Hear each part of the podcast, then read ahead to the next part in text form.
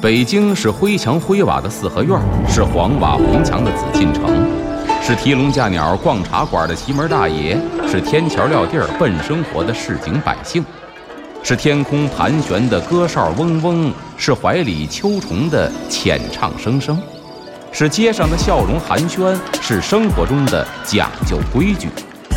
北京就是 FM 一零一点八，娱乐三里屯儿，阿龙说北京。他是光绪的兄弟，溥仪的叔叔。他爱车如痴，一个王爷单车逛北京。他爱戏如醉，美猴王演得活灵活现。新中国下，他受邀国庆观礼；新社会中，他担任马政顾问。他的一生充满传奇。他就是最后的王爷，爱新觉罗在涛。每周三晚十点，阿龙在 FM 一零一点八都市之声为您讲述这位王爷的。传奇一生。您现在收听到的是《娱乐三里屯之阿龙说北京》，各位好，我是王小宁。大家好，我是阿龙。咱们今天呢，继续讲皇叔在涛的故事。今天讲的是啊，上回咱们讲到了，说这皇叔在涛呢，确实是比较开明的，对吧？给这个溥仪呀，又请这个洋教师啊，让这个溥仪呢接触这个洋文化，但是溥仪就萌生了。要去西洋留学的这么一个念头，这一下啊，好家伙，老太妃呀，这帮遗老遗少可就惊动了。国不可一日无君呢，对吧？那会儿说出国去这个访问都没有的事儿，那出国访问顶多按现在话说三五天一礼拜。您说您出国留学，这不得三五年呢？少则两三年，这不完了吗？皇上都不在了，群龙无首啊，大家阻挠。结果溥仪呢也从中斡旋，就算是吧，打消了溥仪出国留学的这个念头。但是溥仪呢一直还有这个想法。今天咱们接着说，溥仪呢是末代皇帝，接受了一些西方教育的熏陶，所以呢他这个家庭生活也不像以前的他的列祖列宗那些皇帝那样的传统与保守。哎，那么他的这些个现在的叫夫人了，那会儿叫嫔妃。皇后其实跟在溥仪身边，也是因为时代的大背景，末代皇帝溥仪嘛，所以说呢，这个命运呢都有些凄惨。这里边呢也得说到在涛，因为在涛啊，在溥仪和他的嫔妃之间也没少斡旋，但是这个在涛呢，也是亲历或者目睹了溥仪的嫔妃那些个凄惨的经历。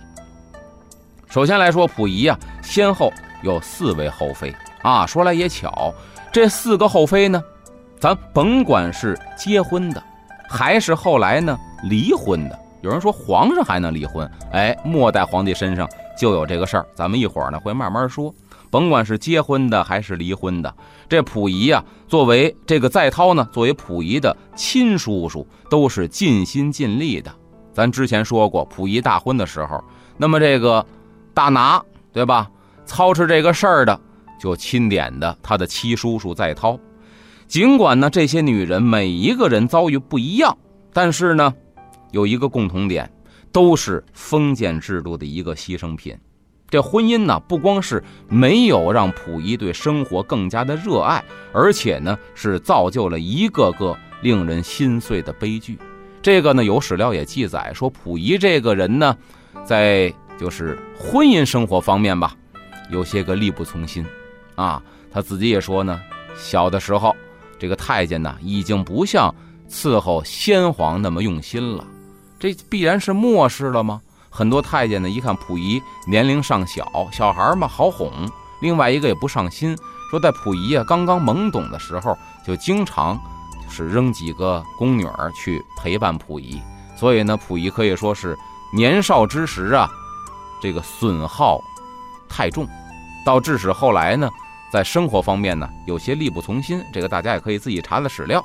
咱们先说这个皇后婉容啊，这是经过在涛极力推荐，甚至呢，为了争取皇后婉容这皇后之位啊，不惜跟六哥在寻撕破脸儿，最后让这个婉容登上了皇后的宝座，是。这么一个人物。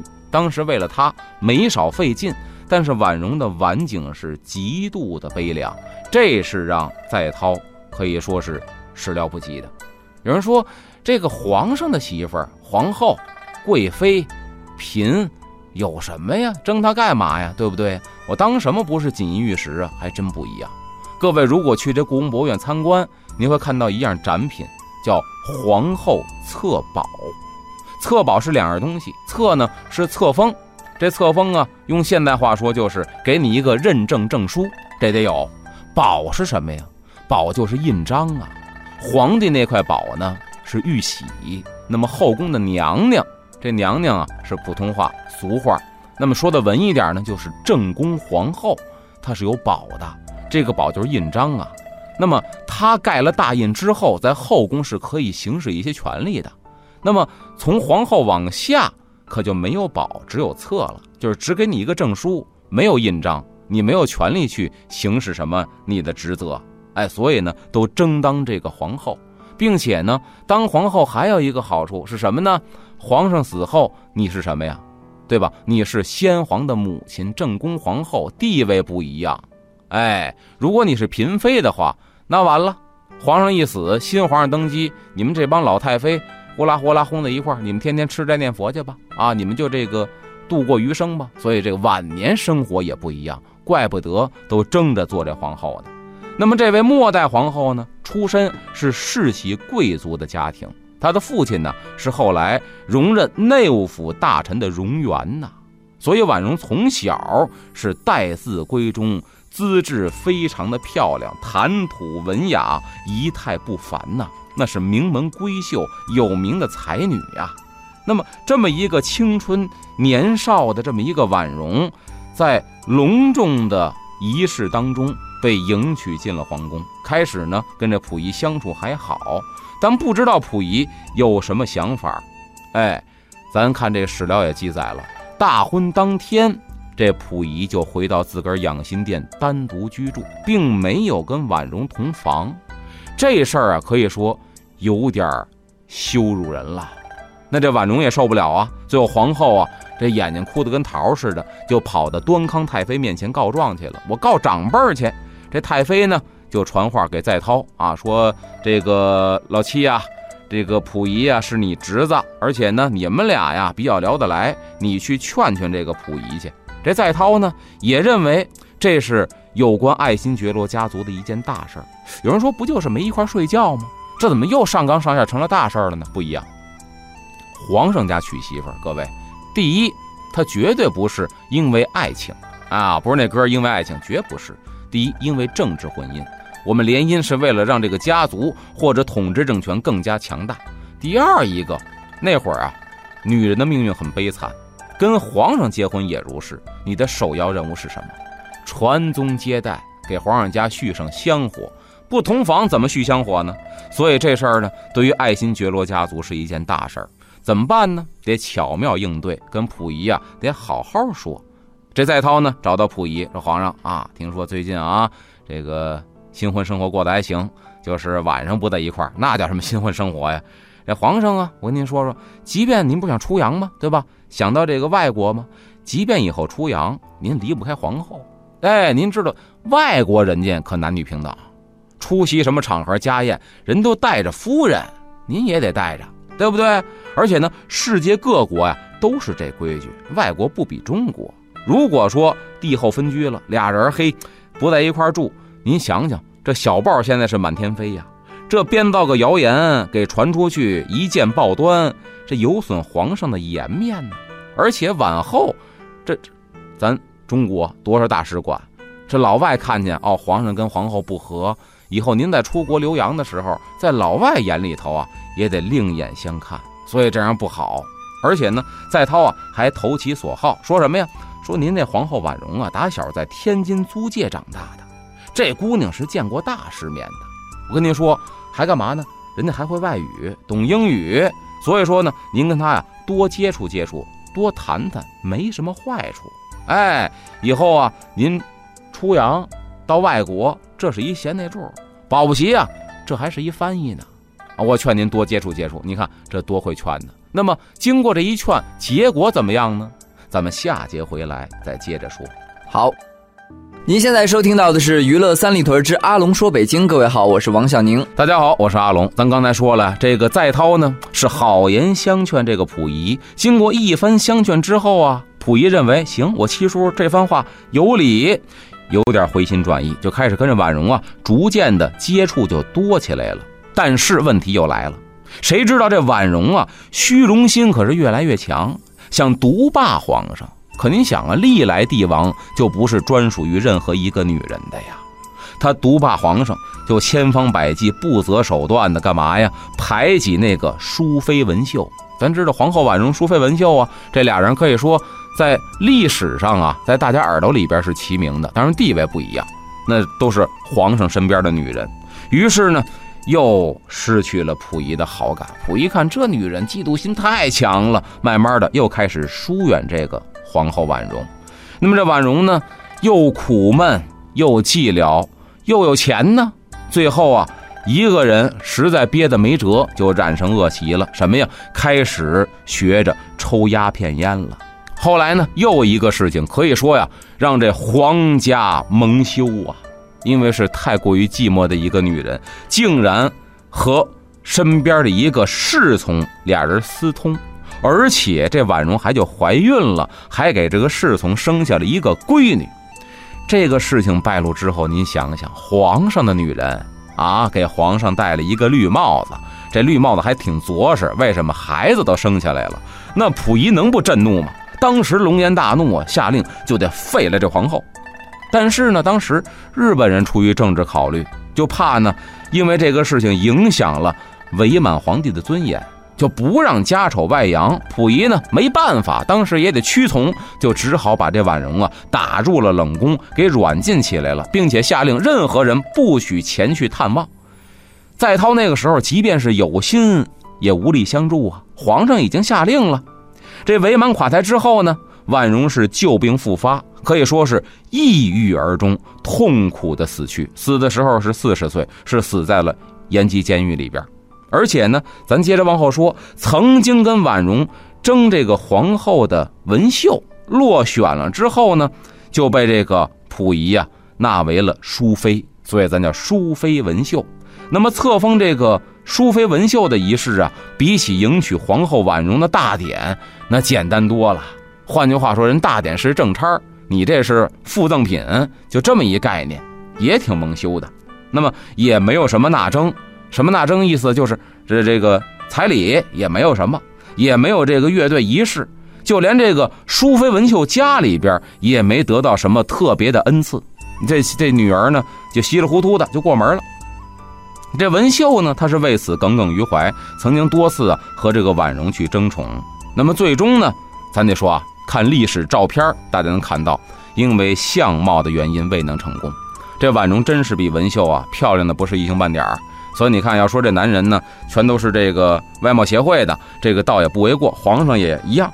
那么他在宫中呢，说世帝九年，史料记载，世帝九年在皇上身边待了九年，未蒙一幸，什么意思？皇上没跟他睡过一宿啊。孤亲独抱，这亲是什么意思呢？就是被窝。孤亲独抱，一个人晚上就是独自抱着被子去流泪啊啊，叫愁泪暗流，备受虐待。不堪忍受，这个虐待大多是来自于皇后婉容对他的排挤，他把自己啊就比作这个好比是蹲大狱的犯人一样啊，呃，并且自己没事还写写这个日记，在这个文字当中就倾诉出了自己对自由是多么的渴望啊。最后这个文秀呢，在亲朋好友的帮助和支持之下，果断的就采取了一个行动。哎，这行动在历史上非常有名。在一九三一年八月二十五号上午，离开溥仪在天津的这个张园，他出走了。随后呢，由他的胞妹叫文山陪同着，自己请律师，就毅然决然的到天津地方法院去上诉。干嘛？我要跟溥仪离婚。好家伙，这事儿当时惊动了整个新闻界呀！啊，当时这个皇妃离婚。清废帝闹婚变，这都是当时报纸上头条啊，震动了海河两岸，成为了老百姓啊茶余饭后的一个笑谈了。您想想，中国打有帝制那年开始，有哪个女的敢休了皇上？只有皇上废了这个女人的份儿。所以你想，这是一个乾坤大挪移、大倒转呐。这文秀的要求呢，肯定是激怒了，不说是溥仪啊，是整个清王朝的遗老遗少。这清朝皇室认为太丢人了，犹如祖宗家法呀，哪有这个道理呀？所以为了捍卫这封建的礼教呢，他们利用各种形式，托各种关系，花各种钱去施加压力，迫使文秀你得撤诉。这文秀呢，根据的是中华民国的法律。对不起，这会儿不是您大清律的天下了，是中华民国的法律。据理力争，就得跟溥仪离婚。最后闹得溥仪是焦头烂额，收不了场。为此呢，双方是僵持不下。又是在这关键时刻，在涛以长辈的身份就出面了，我得给调解调解呀。他专程就赶到天津见了文秀，毕竟是长辈嘛，叔叔嘛。就提出了一方案，什么呢？说这么着吧，我让溥仪啊每年给你支付生活费六千元，六千块啊，这不是一小数啊啊！呃，文秀呢，你可以啊寄居在北京太妃的地方，跟老太妃们住在一块儿。如果文秀愿意呢，你在天津住的话呢，就溥仪啊在这日租界再给你找一个可以说条件不错的住所，你也可以住在天津。这方案你觉得怎么样？这方案提出来，文秀，您还别说，真没给在涛面子，当时拒绝了。在涛这次调停失败了，但是呢，在涛事后却感到庆幸，为什么呀？幸亏自己当时啊没促成这个事情，否则在涛说呀，这文秀很可能是万荣第二，下场也好不了。就因为文秀呢跟溥仪离婚了，离婚之后人家是自食其力。当上了小学教员，当老师了。凭借自己的智慧跟双手，人家过上了自由而且幸福的生活。这说完了两个女人，咱接着往下说呀。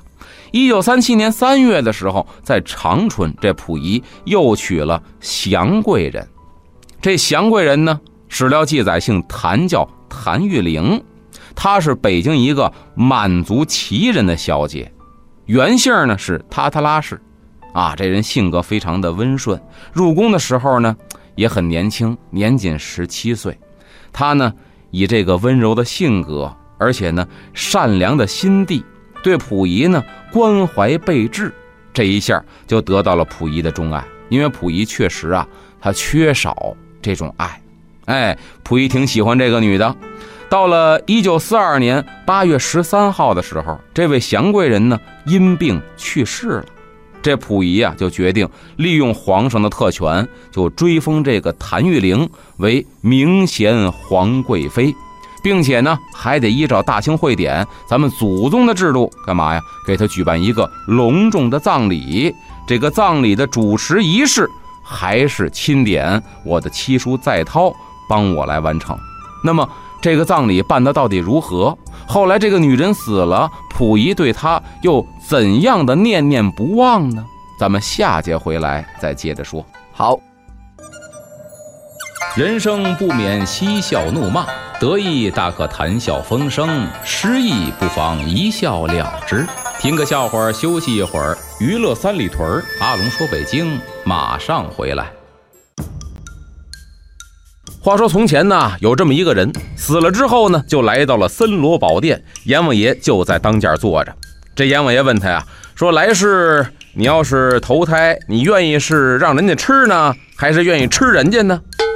这人鸡贼呀，心想我的东西让人家吃，我哪舍得呀？吃人家，哎，这事儿有意思。哎，那个阎王爷，以后再投胎转世啊，我打算吃人家。好嘞。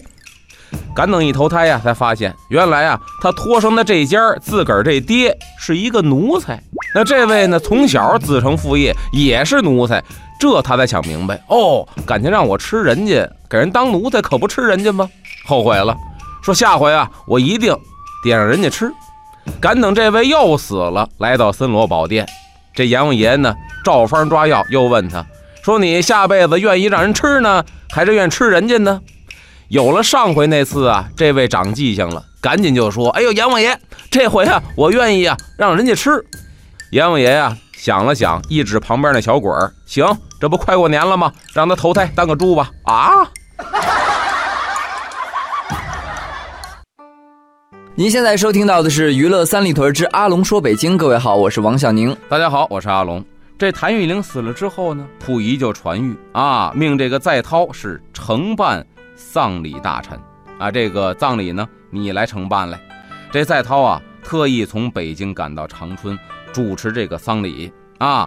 那么这个在涛啊，到达长春之后，搞了一个非常庞大的治丧委员会，那会儿叫治丧机构。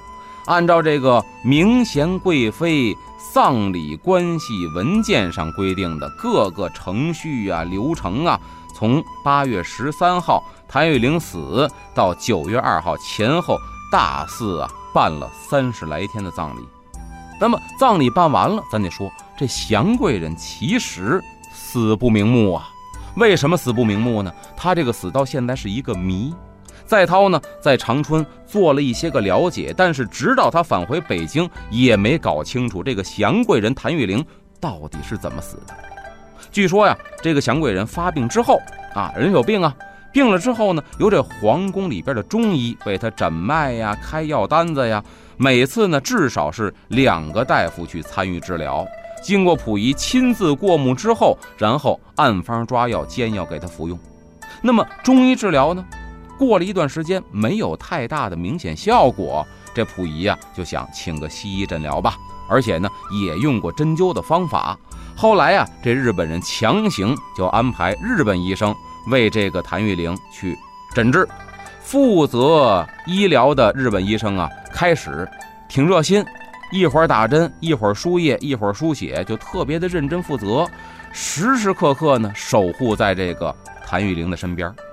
但是啊。那个地势御用卦，什么意思？这是原文史料原文记载，地势御用卦，这是日本文字，咱翻译成中国话呢，就是给皇上家办事的专门的医疗机构啊。这个医疗机构有个叫做吉冈安直的人，就是这个机构的负责人吧，就破例搬进这个宫里边啊，然后呢亲自监督这个治疗。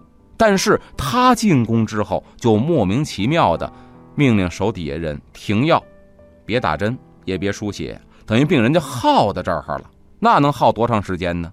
说第二天清晨，祥贵人香消玉殒，年仅二十二岁呀。这溥仪刚开始得到死讯的时候啊，这个吉冈就是那日本人负责这个医疗小组的。就送来了关东军司令官表示吊唁的花圈啊，还给送花圈来了啊。后来呢，他也在这个远东国际法庭上啊，痛哭流涕的去控诉，说日本人呢从中捣鬼了。怎么捣鬼呢？因为啊，这个吉冈安直一直认为谭玉玲啊有反日思想，就怕这枕边风影响了皇上，所以借治病的机会，可就把他给除了。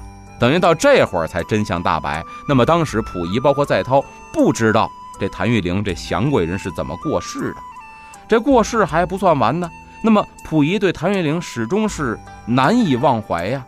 即便是被俘去了前苏联之后，仍然嘱咐家人得把他这个遗体呀给火化喽。啊，当时这个祥贵人是火化的，火化之后这骨灰啊，跟您说没埋喽，干嘛呢？到了北京。在自己族人家里头，据记载，溥仪的一个兄弟，哎，让他把这骨灰寄存在家里，这什么交情？哈哈，把这骨灰寄存在兄弟家里，就真给搁在家里了，并且呢，特赦之后啊，在在涛的支持之下，又把这骨灰呢，溥仪给搬到自个儿家了，给藏起来了。可是大家得知道，溥仪后来呀，特赦之后又娶了一个媳妇儿，叫李淑贤，大伙儿都知道李淑贤。这李淑贤跟溥仪过日子，就跟平常老百姓啊，已经一般无二了。毕竟这时候呢，已经不是皇上了，过去那么多年了。那么这个李淑贤呢，也是一闲内助啊。平时没事，女人在家呀，总得鼓捣鼓捣家务，收拾收拾家呀。这次收拾收拾不要紧，啪一开柜子，里边盒子。这盒子一看挺眼熟，为什么呀？上面带相片的，谁看谁不眼熟啊？打开之后，好家伙，里边是一黄布包子。再一摸，嘎吱嘎吱响，心里凉了一半。说得问问吧，等溥仪回来问。这个什么东西？这盒子里边，溥仪看瞒不住了，说：“这是我曾经深爱过的一个女人，我曾经的祥贵人叫谭玉玲，死了之后，我觉得死不瞑目啊。后来呢，把她火化了，这骨灰啊，我一直没埋，我就搁在家里。好家伙，家里边搁骨灰，另外的一个女人的骨灰，是自己丈夫前任喜欢的那个女人的骨灰，这在阴魂不散缠上我，搁谁谁不害怕呀？当时整的李淑贤呢，整宿整宿的做噩梦。后来实在没辙了，您阳宅搁这不是回事儿啊。后来呢，就埋在了河北易县华龙皇家陵园，在那儿入土安葬了。其实这骨灰后来在这个长春的这皇宫呢，这伪满皇宫也在那儿搁过一段时间。哎，这就是溥仪对这个女人是念念不忘。那么溥仪的第四个妻子，咱们接着说，也是从这个照片当中啊圈定出来的。在这个吉冈啊，就那日本人带来的上百个照片里，你看这会儿日本人给皇上选妃，为什么呢？就是为了控制住这个皇帝。这溥仪呢，就随便圈定了一位，这时候已经没什么心思了。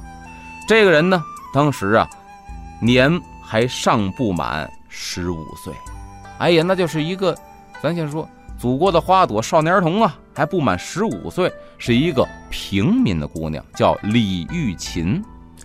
不同于前三位妻子啊，这个李玉琴呢，第一不是满族人，第二更不是皇族贵胄。只是生活在吉林长春的一个贫苦家庭的一个普通女子，大家可以想一下，一个普通女子啊，在这个时候嫁给伪满的皇帝溥仪，也说明什么呢？这时候已经没有什么选择余地了，因为咱知道清朝那个满汉一般是不通婚的，尤其皇上家更不这样了。但这个时候大势已去呀。那么咱接着说这个姑娘。于是啊，她嫁给溥仪之后，就开始了牢笼一般的生活呀，成为了溥仪一个特殊的玩物，一直到伪满这个崩塌为止。那如果说溥仪这个在涛对溥仪前后几个妃子都尽到了做长辈的责任，那么对于这个福贵人，就是这个穷苦人家的女儿李玉琴，未免呢有点薄情了。说日寇啊投降之后，这溥仪呢。被这个苏联红军给俘获了，把李玉琴呢留在了东北。之后啊，这李玉琴呢还真是挺痴情啊。那会儿的封建妇女嘛，嫁鸡随鸡，嫁狗随狗嘛，就开始几经周折，最后回到自己家，在家里呢待了两个多月，感到一天到晚挺失魂落魄、百无聊赖的，怎么办呢？就想着呀，要削发为尼，我出家当尼姑去了。但当时全国已经解放了。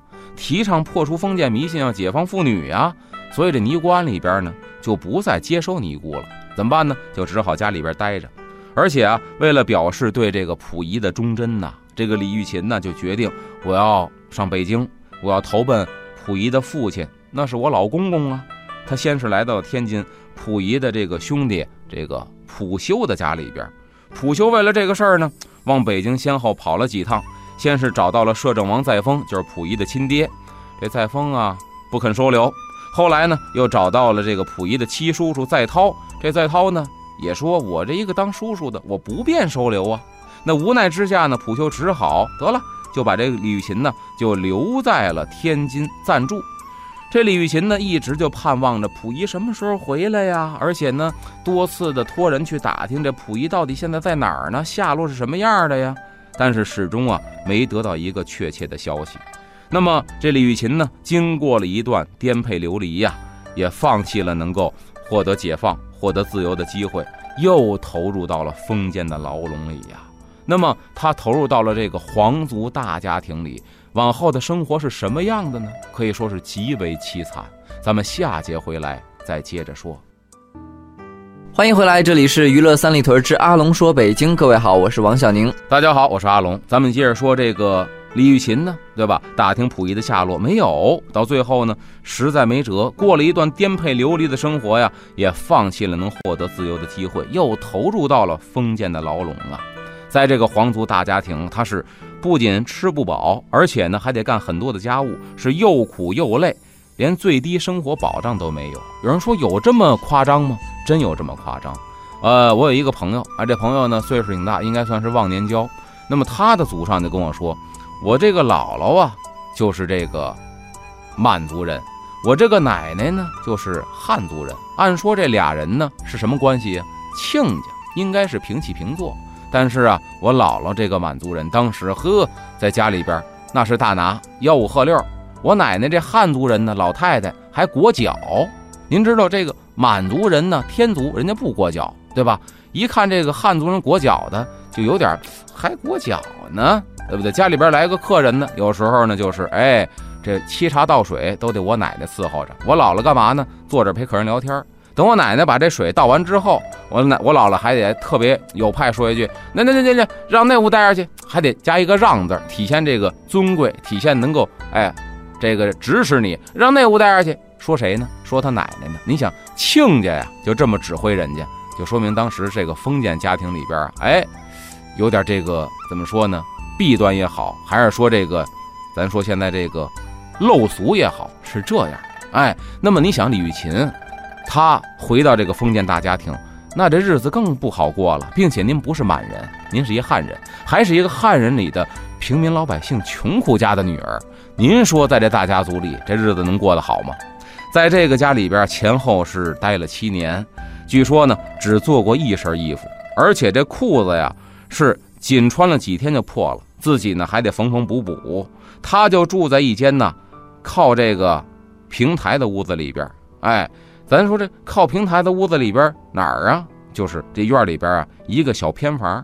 这小偏房呢，还没有炉子，就是正房旁边那房没炉子，特别冷。这个据说呢，这个厨房啊，水管子冬天能够冻裂喽。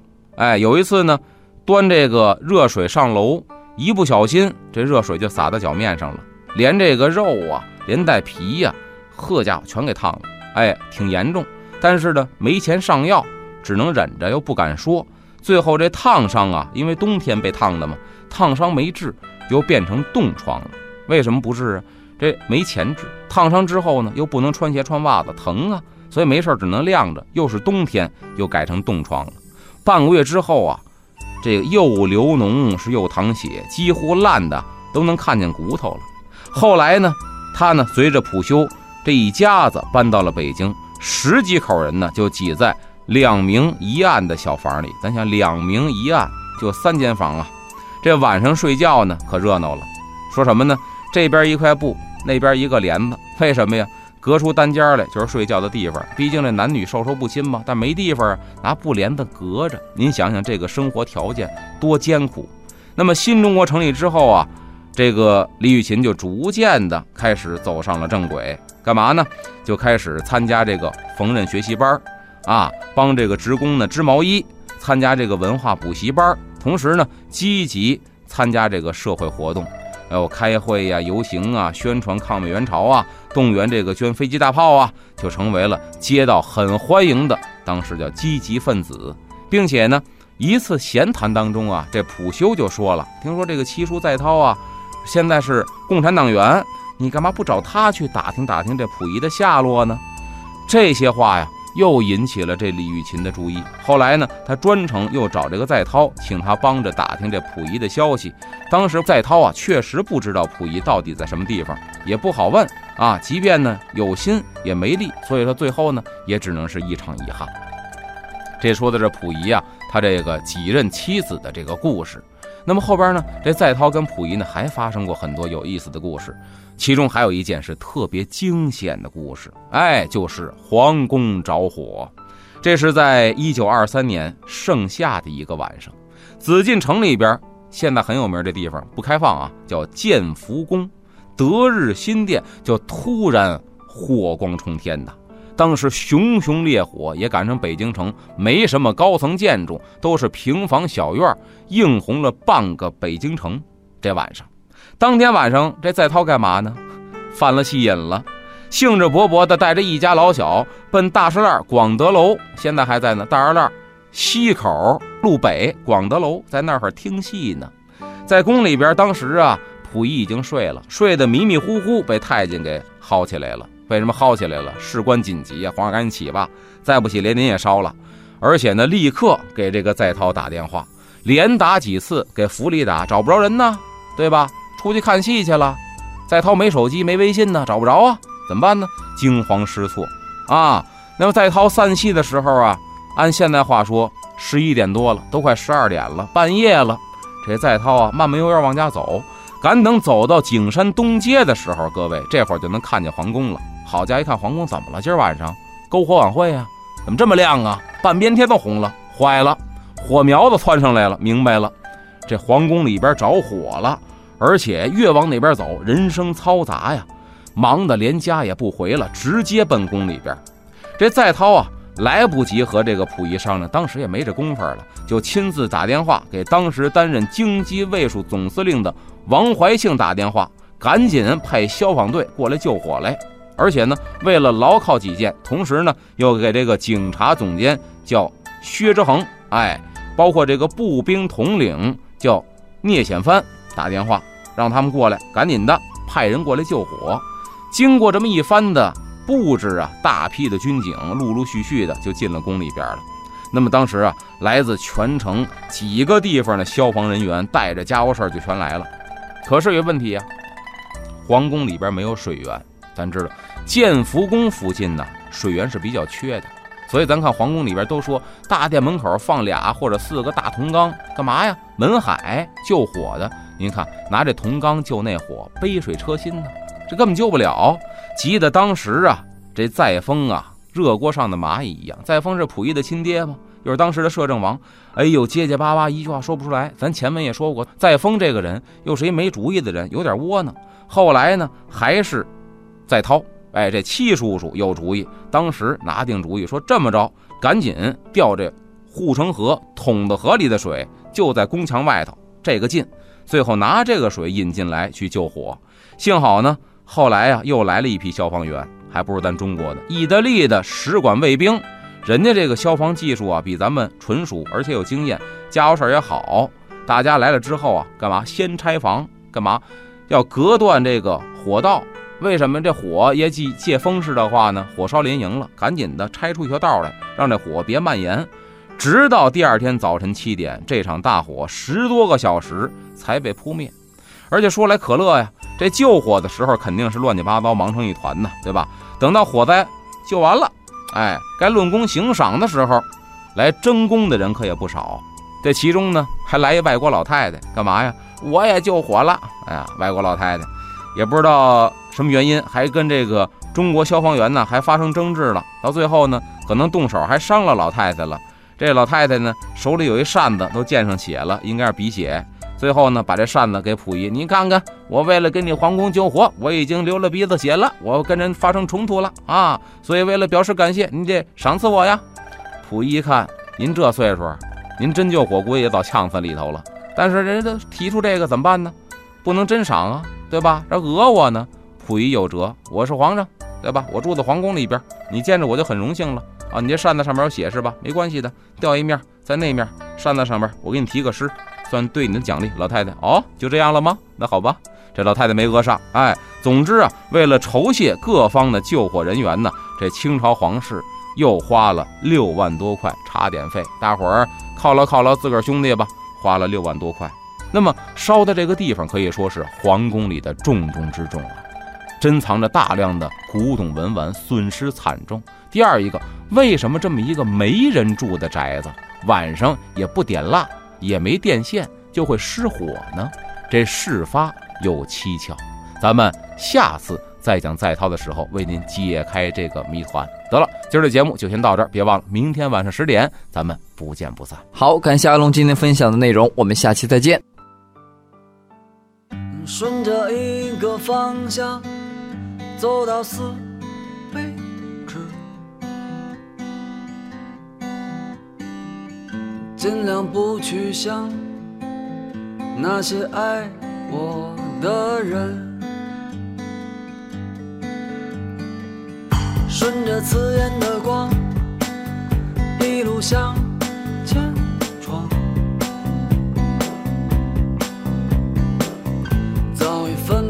前方到底是什么方向。前方可能有我想要的自由，也可能什么都没有，因为我早已昏了头。